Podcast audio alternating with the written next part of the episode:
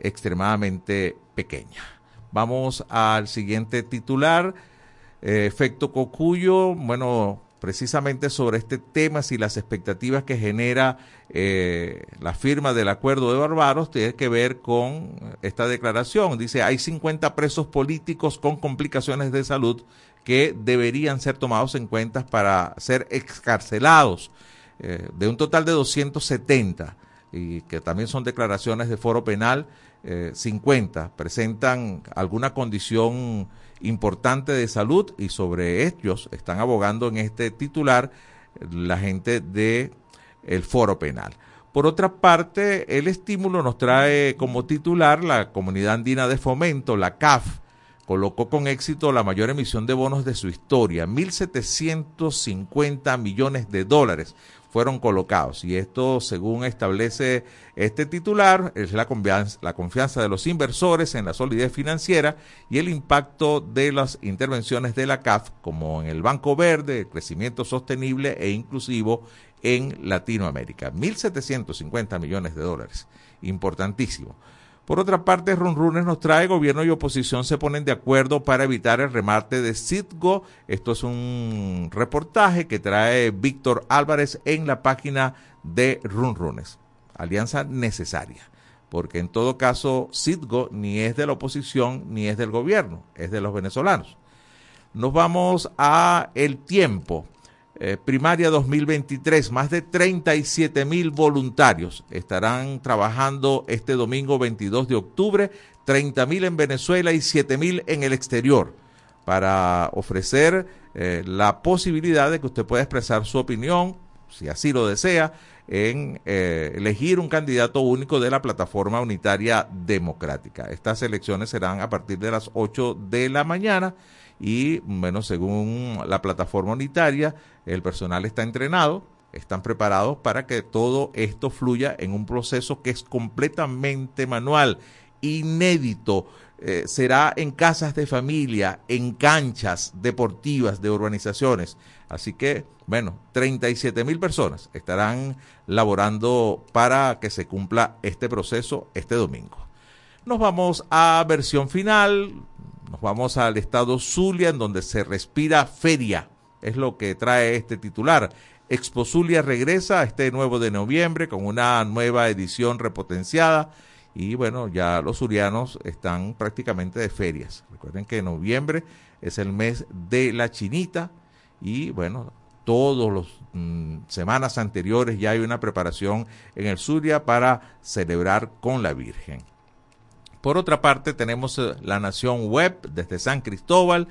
Nos escriben en este titular, ingresa el primer transoriental a Ureña, tras más de siete años sin haber una ruta binacional. Bueno, esta, esta ruta que llaman, o este transporte que llaman transoriental, eh, son unas bucetas que, o unos autobuses que salen desde el terminal de Cúcuta hasta el terminal de Ureña hacía siete años que no llegaban ningún transoriental haciendo esta ruta. Bueno, y hoy en la mañana atravesó el puente internacional Francisco de Paula Santander, el primero luego de esta apertura de este puente binacional.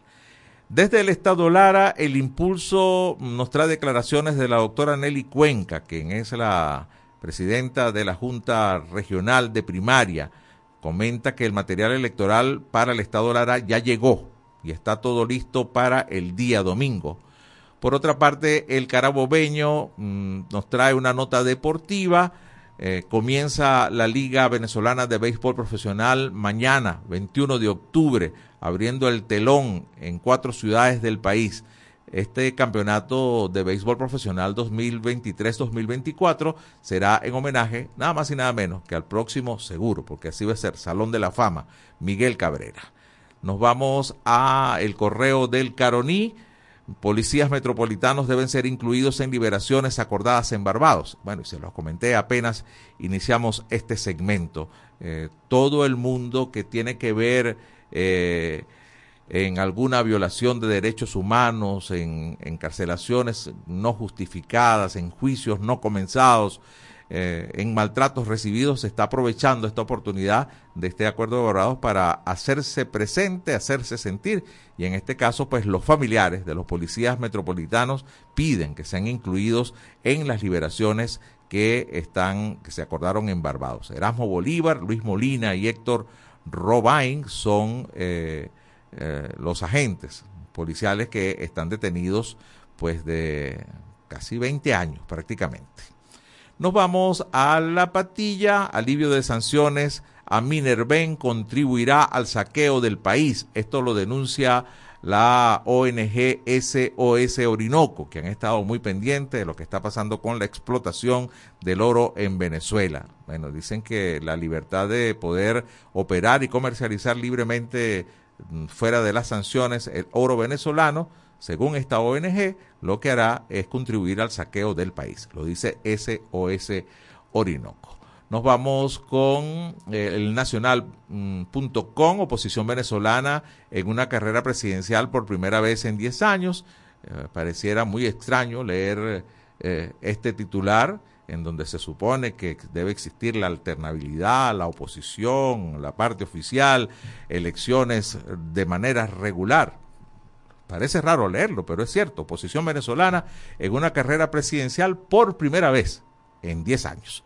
Y bueno, cerramos ya este segmento con Mundo UR, que también nos trae actividades culturales, en este caso lechería, se prepara para un concierto en homenaje nada más y nada menos que el autor de una de las canciones venezolanas más internacionales, como lo es Ansiedad.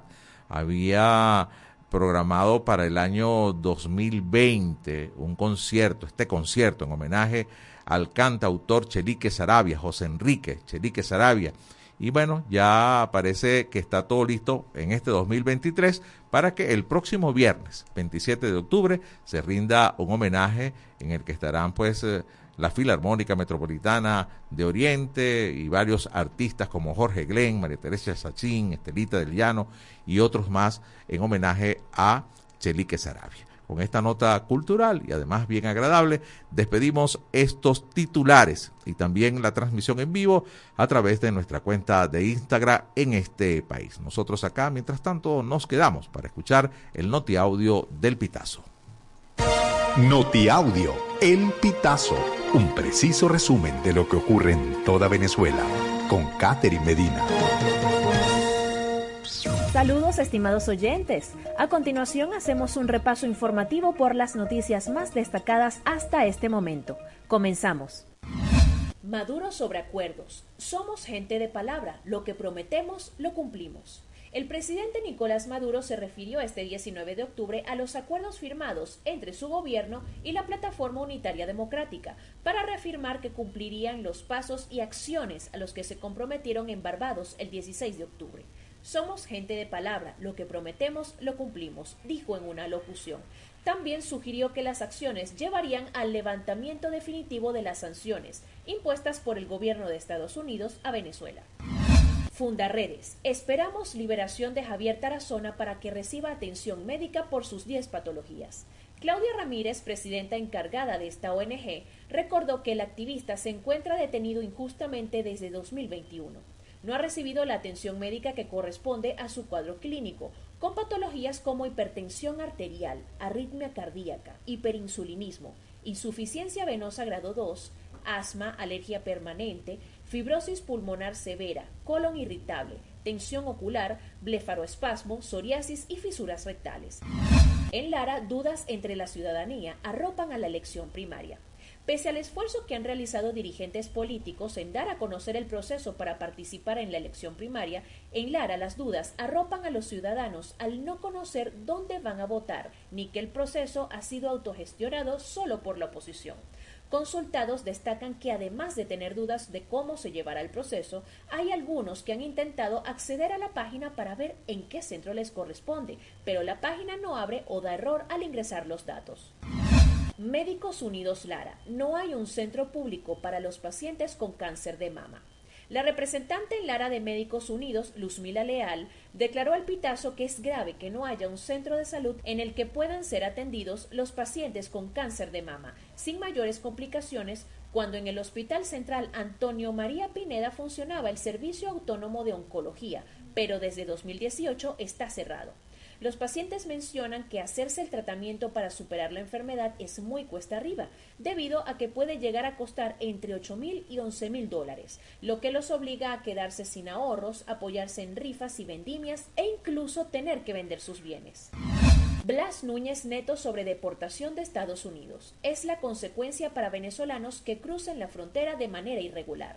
En entrevista con el Pitazo, el subsecretario de Política Fronteriza e Inmigración en el Departamento de Seguridad Nacional informó que las deportaciones de Estados Unidos a Venezuela serán en vuelos de unas 135 personas. Sostuvo que no contradice lo que su país dio por cierto para justificar la extensión y reasignación del estatus de protección temporal el 21 de septiembre, que Venezuela soporta condiciones extraordinarias y temporales que impiden que las personas regresen de manera segura al país.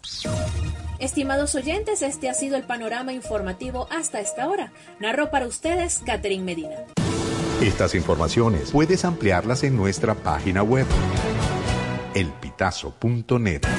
También recibimos tus denuncias vía SMS o WhatsApp a través del 0414-230-2934.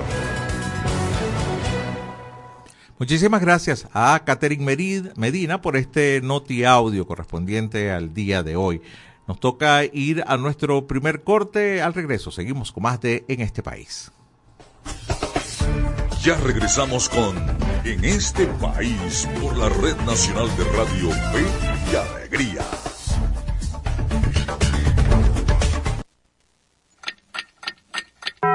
Una de la tarde y 16 minutos. el volumen a tu fe, con alegría.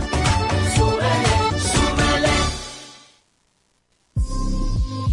Cifras que alarman y que van en aumento.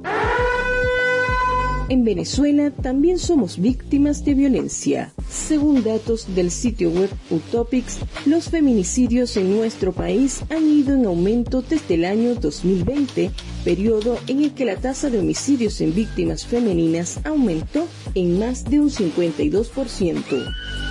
Para este año se registraron 256 casos a nivel nacional, lo equivalente a un femicidio cada 34 horas.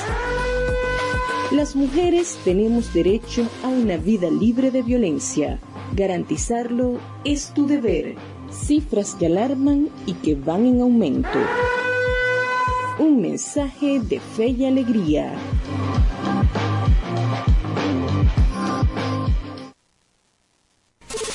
Nuestra misión es mantenerte informado.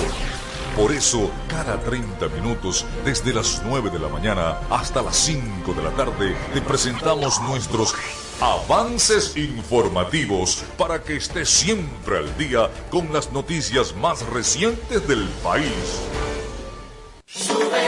¿Qué tal si nos unimos para salvar la educación?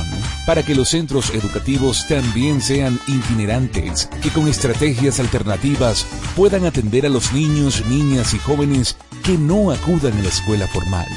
Por los niños y niñas, por el país, fe y alegría, Alianza por la Educación. Fe y alegría. Fe y alegría. Fe y alegría. Fe y alegría. Descárgate nuestra aplicación Radio Fe y Alegría Noticias, disponible para iPhone y Android. Seguimos con En este país por la Red Nacional de Radio Fe y Alegría.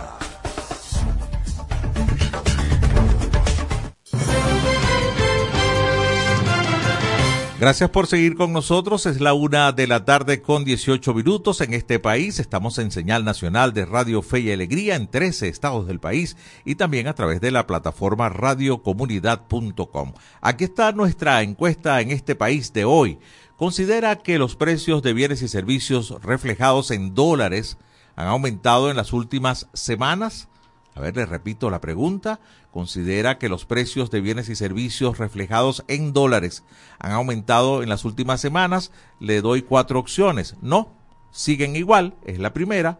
Solo algunos es la segunda opción. La tercera es han caído y la cuarta es sí, todos aumentaron. Sus respuestas a través del 0424-552-6638 estaremos compartiéndolas con todo el público vía mensajería de texto o vía WhatsApp. Ya tenemos al hilo telefónico a nuestro primer invitado de hoy. Se trata de Luis Zambrano Sequín. Es economista e investigador y forma parte del equipo que acaba de publicar el informe de, coyuntura venezolana para octubre de 2023 de la Universidad Católica Andrés Bello. Te saluda José Cheo Noguera. Luis, un placer. Bienvenido al programa. Bueno, bueno, gracias. Buenas tardes a todos. Y bueno, aquí estamos, pues, para hablar un poco del informe, ¿no? Sí, señor. Eh, pues estuve repasando las 59 páginas que trae el informe y, bien interesante, quizá, quizás eh, algunas cosas puntuales que, que han sido titulares en diversos medios de comunicación, como que la inflación será de 314% para este año, crecimiento económico de 1.4 eh, es lo que pronostica o es a las conclusiones que se pueden llegar de este informe. ¿Nos puedes comentar un poco eh, eh, el trabajo, cómo, cómo lo hicieron, Luis, por favor? Bueno, el Instituto de Investigaciones Económicas y Sociales de la Universidad, desde hace ya algunos años, viene publicando dos informes anuales correspondientes a, cada semestre, digamos, del año, eh, donde, hace un, donde se hace un análisis del comportamiento reciente, digamos, de la economía venezolana y en, la medida de lo posible, eh, es decir, dependiendo de la información disponible, estiman pues algunas, mm, algunas posibles, alguna posible evolución previsible de, de algunos agregados, digamos, macroeconómicos eh, venezolanos. Y en este caso, en este último informe, eh, bueno, nos centramos básicamente en, el comportamiento eh, de la economía en, este año 2023, basado sobre todo en, el, en lo que sucedió durante el primer semestre de este año. Y con base en, ese análisis, bueno, eh, las previsiones que se habían hecho a finales del año pasado fueron todas eh, en relación a lo que iba, a lo que está pasando este año, eh, fueron todas corregidas, digamos, y modificadas sustancialmente. En primer lugar, en lo que se refiere al crecimiento económico. se había previsto un crecimiento mucho más elevado a finales de 2022 eh, incluso a principios del, año 2023. Y hoy eh, corregimos hacia la baja esa tasa de crecimiento porque el desempeño de la economía venezolana durante el primer semestre fue bastante, eh, digamos, este, fue, fue bastante adverso en relación a lo que se esperaba. y en el segundo semestre, tampoco es que ha habido, digamos, una recuperación eh, suficiente para contrarrestar eh, el mal desempeño durante el primer semestre. Y por eso es que vemos una tasa o esperamos una tasa de crecimiento un poco superior a 1%, 1,4, algo así. Eh, y fundamentalmente explicado más, que todo por el cambio por alguna alguna eh, eh, incremento en la, en la, en la producción petrolera, pero eh, en el resto de la economía, pues básicamente no hubo un crecimiento neto en todo el año. Algo de crecimiento en el segundo semestre, pero no compensa lo que la caída, digamos, del producto durante el primer semestre. bueno, eso en relación al, al, crecimiento económico. Y en relación a la inflación, bueno, sí, eh, eh, la inflación, eh, digamos, una cosa es la inflación promedio, ustedes saben que una cosa es la, inflación, digamos, puntual. la inflación promedio en este año es, es superior a la inflación que tuvimos en el, en el año en el año 21, por supuesto, un poquito superior a la que tuvimos en el año 22. Nosotros estimamos eso que eso puede cerrar en unos en un dos- 200 cerca de 290% en cuanto a la inflación promedio y, y 300 y, tanto eh, en la inflación eh, eh, puntual. Entonces, ah, y esa inflación básicamente sigue siendo explicada en buena medida por, por, por las inyecciones monetarias, eh, eh, eh, producto del financiamiento del gasto público ah, por el Banco Central y el gasto del sector público por el Banco Central, pero también hay un componente importante de inflación importada.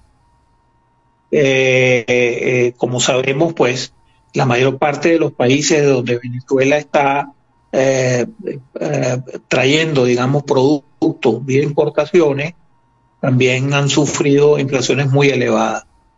Eh, y esas inflaciones se reflejan también entonces en, en componente importado cada vez más, ah, más caro, pues, ¿no? Bueno, eso es lo que podríamos decir en términos generales en cuanto a la inflación y el crecimiento. Sí. Eh, estoy conversando con Luis Zambrano Sequín, es economista, es investigador, forma parte de este trabajo que hace la Universidad Católica Andrés Bello a través de el Instituto de Investigaciones Económicas y Sociales. Luis, una travesura que me voy a permitir acá. A ver, si estuviésemos en una defensa de un trabajo de grado eh, y un jurado le hiciera al, al, al ponente esta pregunta diría, ¿eso está fuera del alcance, o sea, de, de la limitación de tiempo, de- del alcance del estudio que se hizo, ¿no? Pero eh, yo estuve leyendo con mucho detenimiento el, el informe, pues, me encantó, y ha- hay muchos condicionados a lo que puede ser eh, el crecimiento o no de la economía venezolana. Eh, pareciera que es una encrucijada. Por ejemplo, a gritos, desde hace más de 15 meses se pide un aumento de salario, pero poner más masa monetaria en la calle va a tener inflación. Eh, el tratar de obtener impuestos a través de las empresas eh, las, las tiene ahogadas, entonces eso propende más a la informalidad. Ahora te pregunto si, si este informe ustedes lo hubiesen hecho antes o, o después de, del acuerdo de Barbados, a ver, ¿hacia dónde apuntaría con todas estas estimaciones que ustedes tienen ahora con este aliviamiento de las sanciones? Bueno, mira, la, situación ah, hoy, después de eh, conocer los términos en los que se llegó en, en ese acuerdo, eh, sigue siendo de bastante incertidumbre. Eh, en primer lugar, porque el cumplimiento o el desarrollo, digamos, de ese acuerdo en el tiempo está también condicionado por un conjunto de factores y no está muy claro, digamos, este, hasta dónde eh, los agentes que firmaron, sobre todo el gobierno venezolano, va o no a cumplir los términos de ese, de ese acuerdo.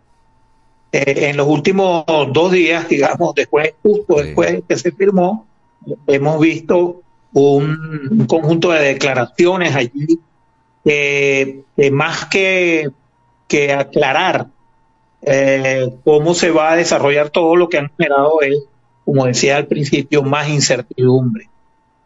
Y, y si el, si, eh, en el sentido de que, bueno, tanto el gobierno de Estados Unidos eh, como el gobierno venezolano han, eh, han hecho declaraciones según las cuales, eh, eh, bueno, prácticamente uno acusa, se están acusando entre ellos en relación a qué es lo que realmente se firmó y qué es lo que se está dispuesto a cumplir. Esto lo que genera es un ambiente de mucha incertidumbre por supuesto también afecta muchísimo a las decisiones de inversión, eh, eh, no, no so- en- tanto en el sector petrolero como en el resto de la economía. Claro, sí. Es decir, porque acordémonos que el acuerdo establece que, que va, a va a ser revisado incluso en seis semanas. y si no ah, se han cumplido una serie de condiciones que el gobierno dice que son una y el gobierno norteamericano acaba de declarar que son otras, eh, si no se cumple, bueno, simple y llanamente la, la, eh, eh, la- las sanciones vuelven a, a instrumentarse, ¿no? a implementar, Sí, sí, a ponerse en vigencia otra vez. claro. Entonces, eh, ah, eh, en, este momento, en este momento sería bien difícil eh, eh, eh, decir o, o- o hacer alguna predicción en relación a, a si va a haber cambios sustanciales o no en relación a lo que estábamos, digamos, viendo viendo la semana pasada, a decirlo de alguna manera. Sí, excelente. Eh, entonces tenemos que esperar un tiempo. Tenemos que esperar a ver si el gobierno no da claras señales, el gobierno venezolano no da claras señales en, en- en la, en, la dirección en la que el gobierno de Estados Unidos eh, eh, dice que, eh, eh, que fueron los términos en que se firmaron el acuerdo, entonces evidentemente eh, mientras esta, no esté claro qué es lo que el gobierno venezolano está dispuesto a aceptar y que no, bueno, tendremos una, un escenario bueno o un escenario muy mal. Muy parecido a, a lo que es el informe de coyuntura de la Universidad Católica. Muchísimas gracias, Luis. Luis Zambrano Sequín, economista, Bueno, investigador. Eh, yo me quiero despedir con, con un intercambio de unos mensajes a través de un grupo de profesionales de, en WhatsApp que estamos, ¿no? A- con el que tuve el placer Sí. de compartir y discutir el informe, ¿no? Y eh, una politólogo escribió, ahora LOCAP tendrá que hacer sus nuevas proyecciones luego del levantamiento de las sanciones. Y un otro, un economista escribió, bueno, lo que pasa es que esto es Narnia, ¿no? Y después un administrador escribió, bueno, como lo más probable es que posiblemente el gobierno no cumpla, entonces la UCAP va a tener que hacer unas nuevas proyecciones sobre las nuevas proyecciones. Imagínate Bueno, tú, sí. eh, claro, así es, pero, pero de todas maneras debo aclarar ahí para terminar eh, eh, cuando hicimos, quienes ah, fuimos los coautores del informe, cua- en el transcurso en que los hicimos, también nos paseamos por ese escenario, por un escenario parecido Sí. al que se produciría si efectivamente las sanciones eran sustancialmente modificadas. De manera que eh, eh, algunas de las predicciones que están contenidas en el informe son, con- serían consistentes con un escenario, eh, digamos, parecido al que, al que eh, se daría si efectivamente el acuerdo, el acuerdo eh, eh, se desarrolla en los términos en que inicialmente, digamos, hemos, hemos, hemos eh, visto. Así es. Sí, además es un trabajo excelente. Lo felicito, Luis, a usted y a todo el equipo por, por ese trabajo tan excelente que acaban de hacer en este informe de coyuntura. Muchísimas gracias por, por este contacto. Hasta luego, un placer. Hasta luego. Feliz tarde y feliz fin de semana. Luis Zambrano Sequín, economista e investigador. Eh, este informe importantísimo. Búsquenlo en las diferentes redes sociales y van ustedes a tener información sobre este escenario económico, macroeconómico de Venezuela para cierre de año y en perspectiva para el 2024. Rapidito nos vamos al corte. Regresamos con más de este país. Ya regresamos con En este país por la Red Nacional de Radio Fe y Alegría.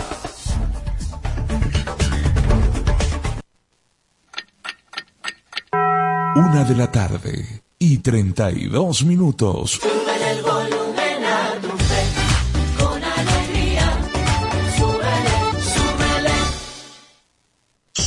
Somos Radio Fe y Alegría Noticias.com.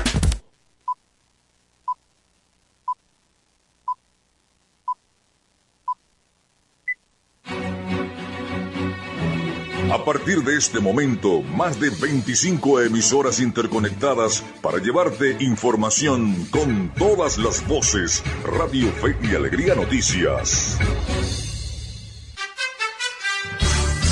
Avance informativo. Avance informativo.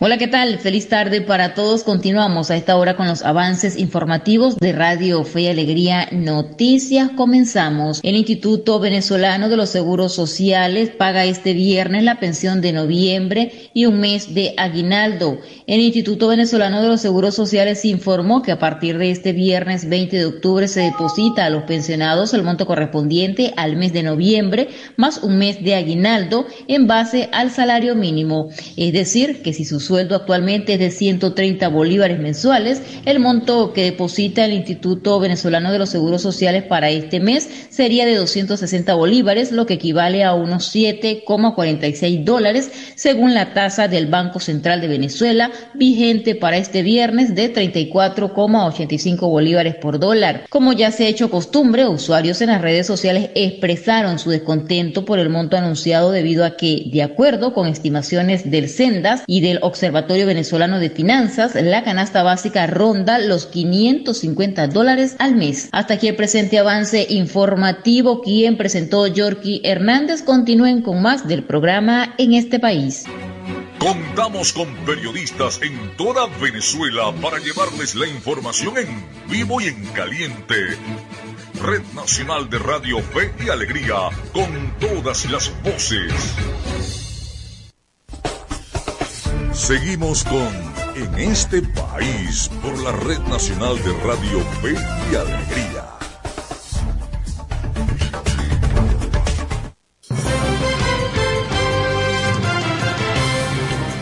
Una y treinta y cinco minutos de la tarde, seguimos en este país. De inmediato nos vamos a nuestro micro de Venezuela Electoral.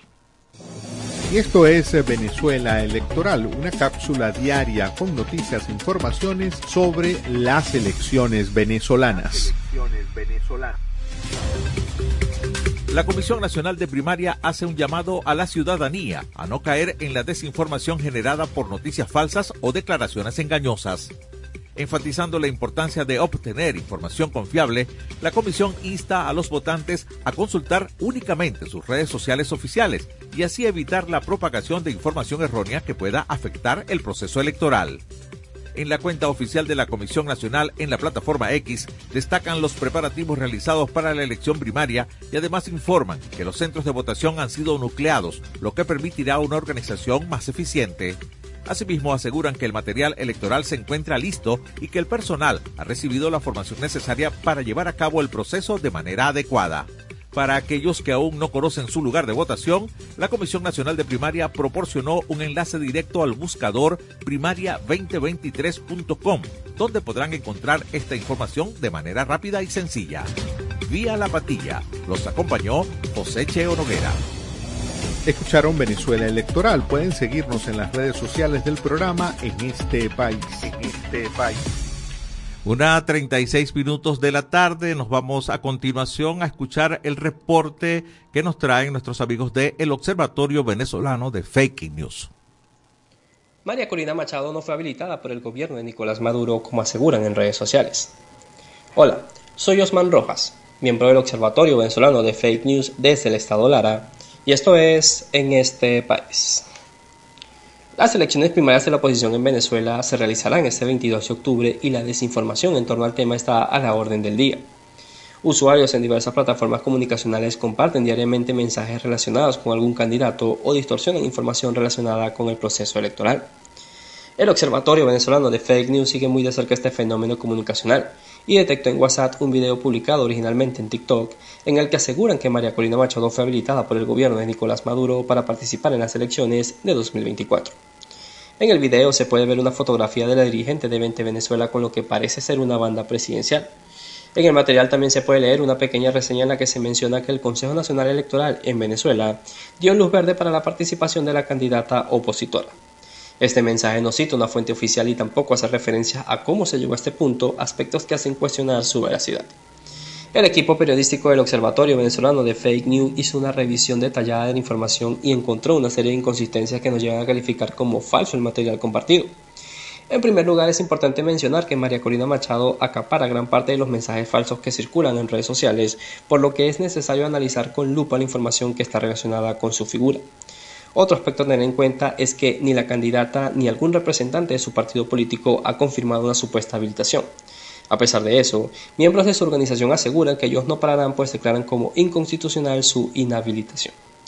Una nota publicada por CNN en español en agosto de 2023 señala que la inhabilitación política sobre María Corina Machado sigue muy presente, pues de acuerdo a los expertos la dirigente opositora sigue siendo la gran amenaza para el sector oficial.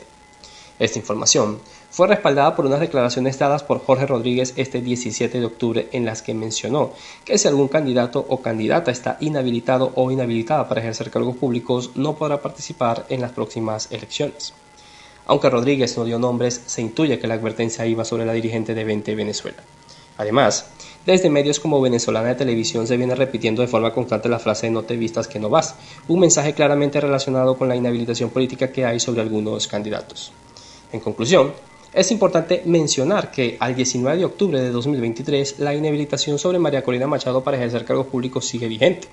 Aunque la oposición venezolana realizará este 22 de octubre un proceso de primarias, todavía no queda claro qué pasará en el caso de que la dirigente de 20 Venezuela o algún otro candidato inhabilitado gane el proceso de primarias, pues voceros chavistas aseguran que hay opositores que al día de hoy no están habilitados por la ley, por lo que no reconocerán un hipotético triunfo. Soy Osman Rojas y desde el Observatorio Venezolano de Fake News hacemos un llamado a las personas para que no compartan información cuyo contenido no esté debidamente verificado. De esta manera evitaremos generar angustia y desesperación a los demás. Si quieres conocer esta y otras informaciones, visita nuestra página web www.fakenewsvenezuela.org o nuestras redes sociales arroba observatoriofn. Gracias Osman por eh, este micro informativo del Observatorio Venezolano de Fake News. Mañana empieza el béisbol profesional en Venezuela, temporada 2023-2024. Hay muchas otras notas deportivas que también seguramente escucharemos en la movida deportiva con Miguel Valladares. En este país presentamos la movida deportiva con Miguel Valladares. Un gran saludo amigos del deporte, es un gusto vivir la previa del fin de semana todos juntos en la grada de este país. Iniciamos el repaso de la actualidad deportiva con béisbol venezolano porque mañana se inaugura la temporada 2023-2024 con acciones en cuatro parques, destacando el choque entre los campeones Leones del Caracas frente a Caribes de Anzuategui en el Estadio Monumental de la capital. El cuadro melenudo estrenará el majestuoso escenario en juegos de la liga local, lo que será un gran atractivo para su fanaticada. En Valencia, Magallanes recibirá a las Águilas del Zulia, que equipo que anunció ayer la contratación de Néstor Corredor como manager, luego de que Pat Listach desistió de venir por razones familiares. Cardenales también debutará frente a su público cuando se mida a los Bravos en Barquisimeto y cerrarán la jornada Tiburones y Tigres en el Fórum de la Guaira. Sube el telón la pasión de nuestro béisbol. Saltamos a la cancha de fútbol porque mañana también iniciará el cuadrangular final que definirá al campeón de Venezuela, además de los cupos a la Copa Libertadores del 2024. El cuadrangular se vestirá de gala con la disputa del clásico entre Caracas y Deportivo Táchira en el Estadio Olímpico de la UCB a las 5 de la tarde. A las 7 de la noche, Portuguesa tendrá en el José Antonio Páez de Acarigua la Academia Puerto Cabello de Noel San Vicente. Y en el béisbol de las grandes ligas, los Astros empataron la serie de campeonato luego de vencer otra vez a los Rangers, esta vez con pizarra de 10 carreras por 3. José Altuve se creció al dar de 4-3 con trío de anotadas. Por Texas, el guanareño Martín Pérez lanzó dos entradas con una carrera permitida.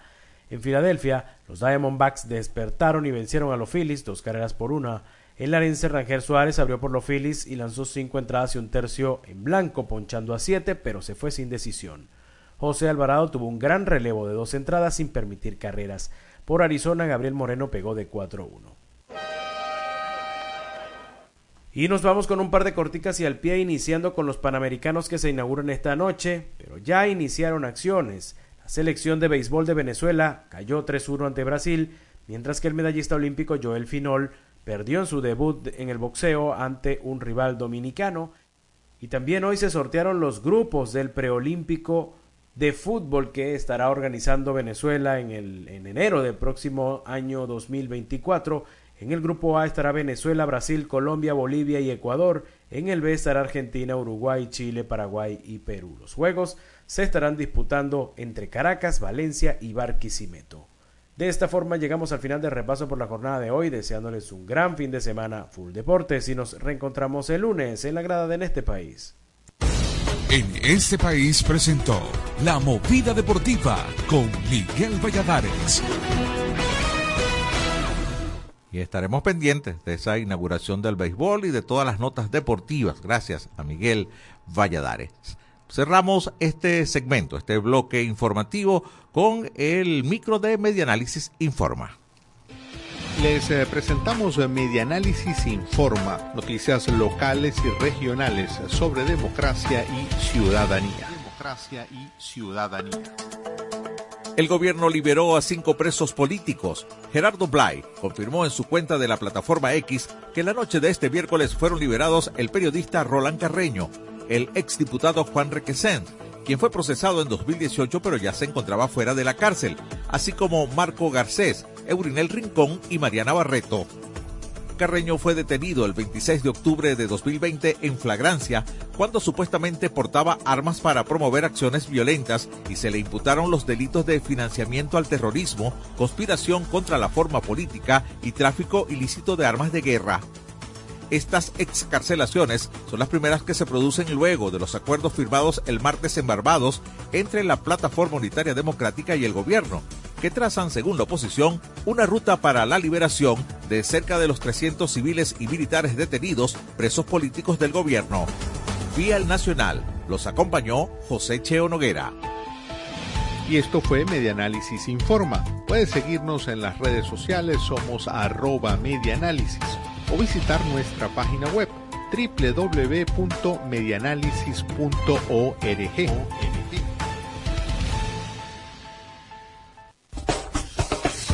Ya regresamos con En este país por la Red Nacional de Radio Fe y Alegría.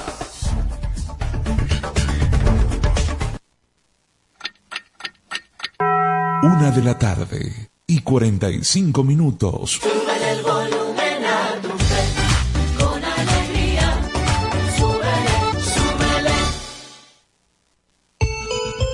Caigas en estafas. caigas en estafas.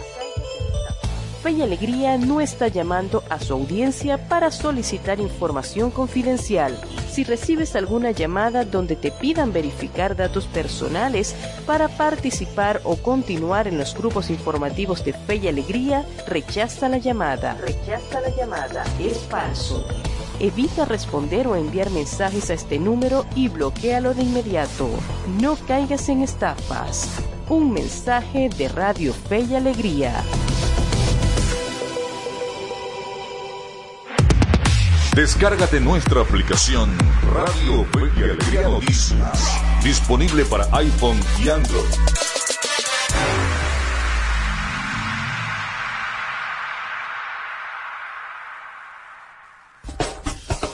Seguimos con En este país por la Red Nacional de Radio Fe y Alegría.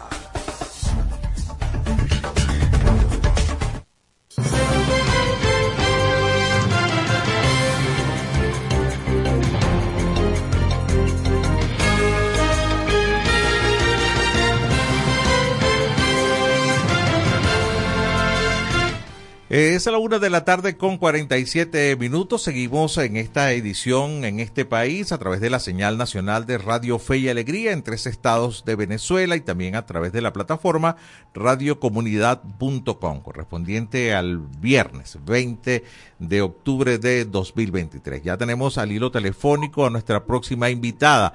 Es la psicóloga Dalia Rodríguez, perteneciente a la Dirección de Asuntos Estudiantiles de la Universidad de los La ULA. Eh, recientemente acaban de hacer alguna actividad de la cual están sugiriendo un decálogo que debemos utilizar los comunicadores eh, para hacer cobertura periodística responsable al tema del suicidio. Eh, efecto, de verdad que estuve leyendo el informe y resulta bien interesante. Un total de 19 personas se quitaron la vida eh, recientemente en, el, en la región andina, ocho en Mérida, seis en Trujillo, cinco en Táchira, mientras otras ocho personas lo intentaron. eh, estos datos que son un registro no oficial, pues alarman y el manejo correcto de la información eh, pareciera, o estoy seguro, puede ayudar a que se maneje de mejor forma este importante tema. Está al hilo telefónico ya Dalia Rodríguez, la saluda José Cheo Noguera. Muy buenas tardes, ¿cómo está? Gracias por atendernos. Hola José, muchas gracias por gracias por contactarme. A ver, Estoy eh, al aire libre, así que probablemente no se oiga muy bien. no, te escuchamos bien, gracias a Dios, te escuchamos muy bien, no hay problema. A ver, eh, estuve leyendo la justificación absolutamente de acuerdo con el tema del trato informativo con de- del suicidio. Eh, una cosa es tratar, es de informar sin, sin que hagamos propensa la tendencia, más bien lo que tenemos es que buscar eh, el, el hecho de atenuar, de, de informar con, con mucho cuidado eh, estos hechos, ¿no? Y, y me parece Sí. maravilloso ese decálogo y, en aras del tiempo, eh, licenciada, me gustaría que nos enfocáramos eh, eh, en esas 10 en esos 10 lineamientos, si es posible. Ok, este, bueno, primero aclarar que este decálogo no es mío, no es de mi creación. Es un decálogo que propone el Ministerio de Salud español basado en, en las recomendaciones de la Organización Mundial de la Salud, de la Organización Panamericana, que tienen lineamientos en cuanto a la prevención y tratamiento del suicidio. ¿Ok? Entonces yo lo que hice fue recopilar y, digamos, adaptar a nuestro lenguaje. Entonces, bueno, ¿de qué se trata el decálogo? Son 10 pautas, que no me las sé de memoria, pero que nos indican que hay que darle un tratamiento especial a esta noticia, porque el, la el mal manejo de las noticias sobre la violencia autoinfligida o el suicidio eh, se ha demostrado que induce a otras personas a cometer eh, o a intentar atentar contra su vida. Entonces, eso es como lo más importante, ¿no? Saber que, que los medios de comunicación tienen un poder fortísimo, pero igual tienen un poder para evitar. Claro, y, y estoy leyendo, quizás ayudándolo un poco por, por el tema que no se lo sabe de memoria y me parece completamente lógico, ¿no? Eh, dice, por ejemplo, hay que cuidar expresiones como hay una epidemia de suicidios, hay una propagación de suicidios, una ola de suicidios. Este tipo de expresiones son contraproducentes e incorrectas, así como el- la, frase cometer suicidio o víctima de suicidio. Eh, tam- tampoco conviene atribuir el suicidio a expresiones como fue una opción, una salida sin solución, ¿no? Eh, Exacto. y, y se, y se escucha y se escucha con mucha frecuencia en los medios de comunicación todas estas frases que acabo de leer. Sí, este, bueno, en Mérida nosotros tuvimos esta reunión porque lo primero que pasaba es que el- los temas de suicidio se trataban como sucesos, junto con homicidios, robos, atracos, secuestros. ¿Y qué es lo que propone la Organización Mundial de Salud de la Salud? Que se trate como un tema de salud pública. Que no es que no se informe, sino que cuando se informa, primero se preserva la identidad de la persona y de su familia, porque hay medios donde antes se publicaba hasta la foto, ¿verdad?, de la persona pixelada, ahorcada, o en el fondo de un puente, y se publica la dirección donde vivía la persona. Entonces, eso no se puede hacer, no se recomienda hacer, porque la familia o los sobrevivientes quedan, digamos, marcados ante la opinión pública y ante su propia comunidad cercana. Entonces, todo el mundo sabe que en la calle 3, número 22, se suicidó un muchacho. Sí. Y entonces, bueno, eso dificulta la adaptación a tan terrible realidad que le toca vivir a la familia y a esa pequeña comunidad. Eh, entonces, el ejemplo más, eh, digamos, evidente más reciente para nosotros fue el manejo de la pandemia, el COVID-19. No era que no se decía que habían muerto personas y que habían tantos hospitalizados, sino que los medios se encargaron de informarnos, de educarnos sobre el uso del tapabocas, sobre el uso de, eh, de desinfectantes, lavarnos las manos, las medidas de distancia, etcétera. Y esa es nuestra invitación, no es una coacción a los medios para que no informen, sino que aprovechen el momento para informar, para, para formar, para educar sobre el tema. Sí, absolutamente de acuerdo, licenciada. Eh, fíjese que eh, con el tema de las drogas pasa lo mismo. Estoy conversando con la psicólogo Dalia Rodríguez, perteneciente a la Dirección de Asuntos Estudiantiles de la Universidad de los Andes. Con el tema de las drogas pasa lo mismo, normalmente, y eso ha venido cambiando. Se titulaba, eh, no sé, incautado un alijo de droga cuyo valor es 2 millones de dólares, por ejemplo. Y entonces Exacto. ponían que eran 20 kilos. Entonces cuando usted saca la cuenta, ah, bueno, 20 kilos, 2 millones de dólares, cada kilo cuesta 100 mil dólares. Entonces la gente saca la cuenta por ahí. Muy contrario, Claro. un, titular que pudiera decir eh, de que incautado un alijo de droga que podía haber perjudicado la salud o matado a, a 50 mil personas, ¿no? O, Y- o- y o- se- o destruido exacto. 20 mil familias, ¿no? Sea, Exacto. claro. Y se agrega, si usted tiene un problema de droga o tiene un problema de depresión o se encuentra en una encrucijada de su vida, puede acudir a los centros donde se presta atención, Claro. Mira, porque es que hay que dar la alternativa, claro. la salida. Sí, Entonces, cuando, con respecto a lo que tú decías, epidemia de suicidio, eh, retos de suicidio, eso lo que provoca es curiosidad y la sensación de que no tengo salida. Y lo que provoca es miedo. Y cuando hay miedo, pues en la mesa del comedor de la familia no se habla del tema de suicidio. ¿Me explico? Sí, sí, por supuesto. Eh, claro, estoy leyendo uno de los puntos del, del decálogo y dice, cuando menos detalles es mejor. No es ético difundir datos personales del suicida ni de sus allegados, porque no tienen ningún valor informativo. Por todo lo contrario, exponen a los familiares y a conocidos del ajeno. Y mucho menos difundir el método utilizado por el fallecido y el lugar Así en es. donde se quitó la vida, ¿no? Eh, de hecho, dentro del artículo que, que usted muy gentilmente nos hizo llegar y que está en la página de, de prensa ULA de la Universidad de los Andes, eh, hablan de, de dos efectos, ¿no? Eh, el efecto papageno, que es el positivo, el preventivo, Exacto. y el efecto Werther, ¿no? Eh, ajá, así es. Que es el negativo. Así es. Que es el negativo, que fue a raíz de la publicación de la novela romántica de las tribulaciones del joven Goethe, Sí, entonces que se suicida por amor.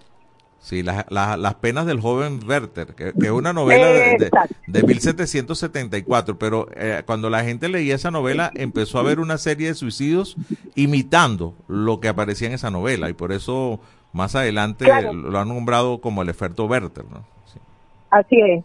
Porque se romantiza el suicidio. claro. Cuando se romantiza el amor, pues si eh, mi amor no tiene salida, muero por ti. Sí, ¿Entiendes? Entonces pareciera que, que, que no hay salida, que el problema no es que yo no sé afrontar eh, las frustraciones, que tengo una, digamos, una falta de educación del manejo de mis emociones y mi toma de decisiones, sino que es inevitable. así es. Y es así, y, y por allí es por donde nosotros eh, quisiéramos este que nos apoyaran los medios de comunicación que educan y forman matrices de opinión.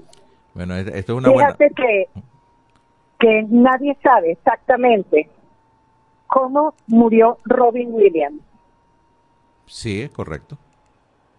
Nunca se ha dicho exactamente cómo, solamente sabemos que murió, que atentó contra su vida, que no fue un homicidio y que sufría depresión y fue en un hotel, pero no sabemos si se ahorcó, si se envenenó, no sabemos la, la manera. Claro, para que no haya un efecto Williams, ¿no? Más adelante, ¿no? Sí, eso, Claro. eso es interesante. Licenciada, lamentablemente se me agotó el tiempo. Eh, si los diferentes colegas y medios de comunicación que pudieran estar oyendo en este momento, aprovechando que este programa está en señal nacional de fe y alegría en 25 emisoras y en 13 estados del país. A ver dónde se puede conseguir este trabajo para que colegas periodistas y locutores pudieran acceder a él, directores de medios de comunicación, tanto escritos, digitales como radiofónicos, audiovisuales. ¿Dónde se puede conseguir? Mira, este, nosotros hicimos una comisión que se llama Vive la Vida. Arroba Vive la Vida, aquí estamos. Arroba es- Vive la Vida, aquí estamos. Mm. Sí, eso es una comisión de prevención de suicidio que hicimos con el Consejo Legislativo de la ciudad de Mérida. Y ahí tenemos una alianza por la vida, se llama también.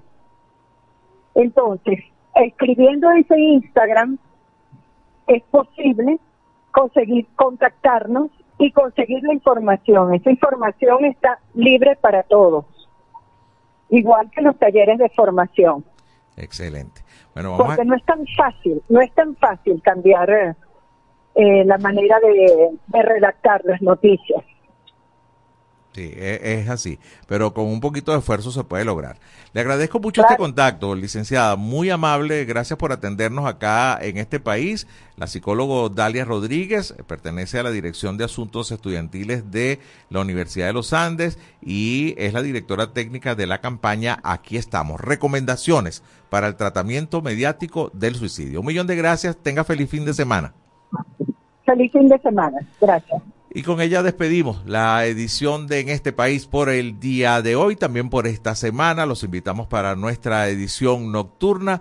Por supuesto, cuídense muchísimo, pasen un feliz semana, feliz, descansen. Estaremos de vuelta el próximo lunes a través de la señal nacional de Fe y Alegría en este país. Este país, mi país, tu país. Así culmina por el día de hoy en este país, un programa conducido por Andrés Cañizales junto a Miguel Valladares, acompañados por los periodistas y comunicadores de Radio Fe y Alegría, Red Nacional. Hacemos periodismo comprometido con la democracia.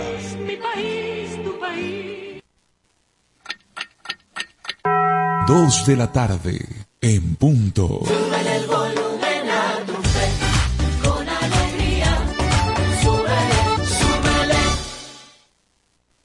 ¿Por qué es importante la educación?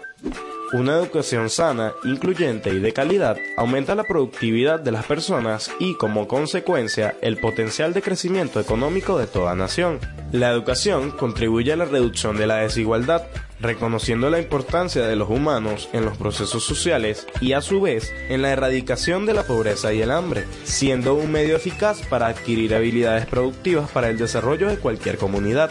La educación es un derecho y su cumplimiento una responsabilidad colectiva. Ahora que ya los conoces, defendamos juntos nuestros derechos. Un mensaje de fe y alegría.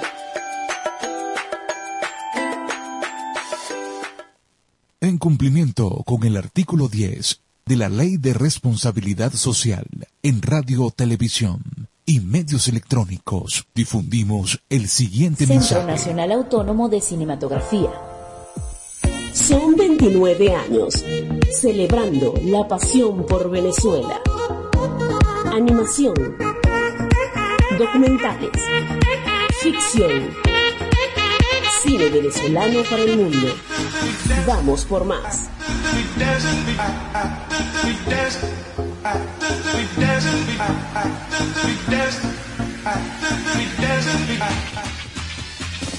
En la FM de todas las voces hacemos publicidad. Goma Inca, rumbo a los 50 años de calidad.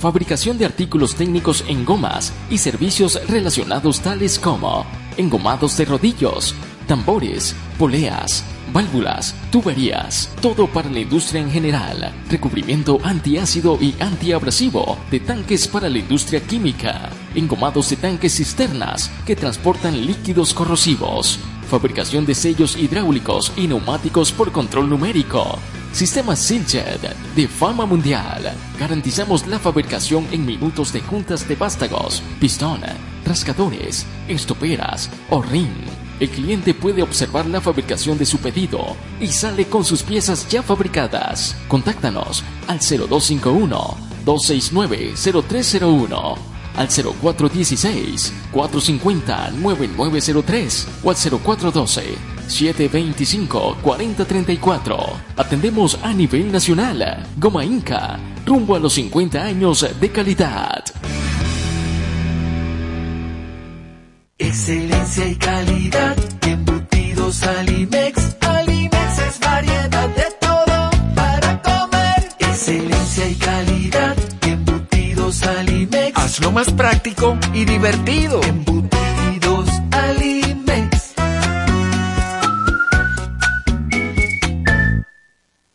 Fin de espacio publicitario. Me compré este celular y según y que tiene inteligencia artificial y se llama Siri.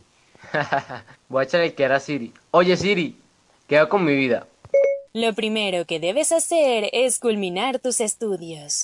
El IRFA ahora se llama Educomunicación y te brinda la oportunidad de culminar tus estudios en diferentes modalidades que se ajustan a tu ritmo de vida. Síguenos en arroba sin salón FIA. ¿Puedo ayudarte en algo más? Chamo, esto no lo sabía yo. Gracias Siri. Apúrate. Voy corriendo de una Siri. Fe y alegría de comunicación. Rumbo a los 10.000 participantes. Mayor información 0251-441-6751. Cumplimos 15 años en el corazón de los larenses. Ra- Radio Fe y Alegría 97.5 FM, tu radio. El siguiente es un programa recreativo. Recreativo. Con elementos de lenguaje, salud, sexo y violencia tipo A. Puede ser escuchado por niños, niñas y adolescentes, sin la supervisión de sus madres, padres, representantes o responsables. Radio Fe y Alegría con todas las voces.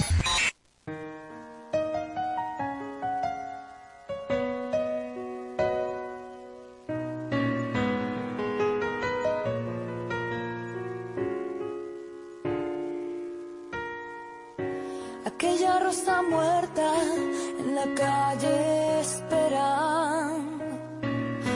Mensaje tras mensaje, preparándose a volar. Porque había sido tú mi compañera. Porque ya no eres nada y ahora todo está de más. Si no te supe amar, no fue por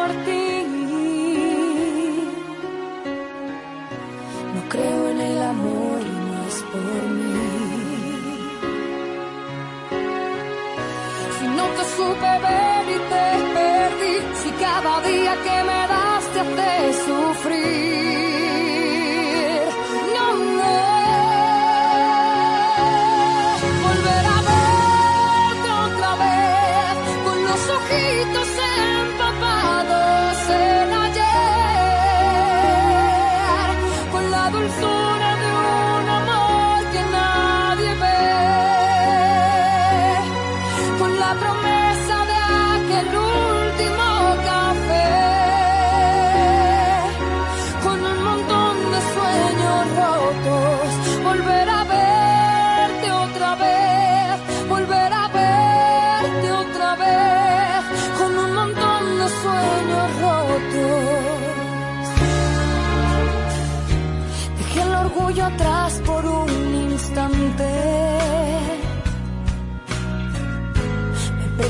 solo una vez más.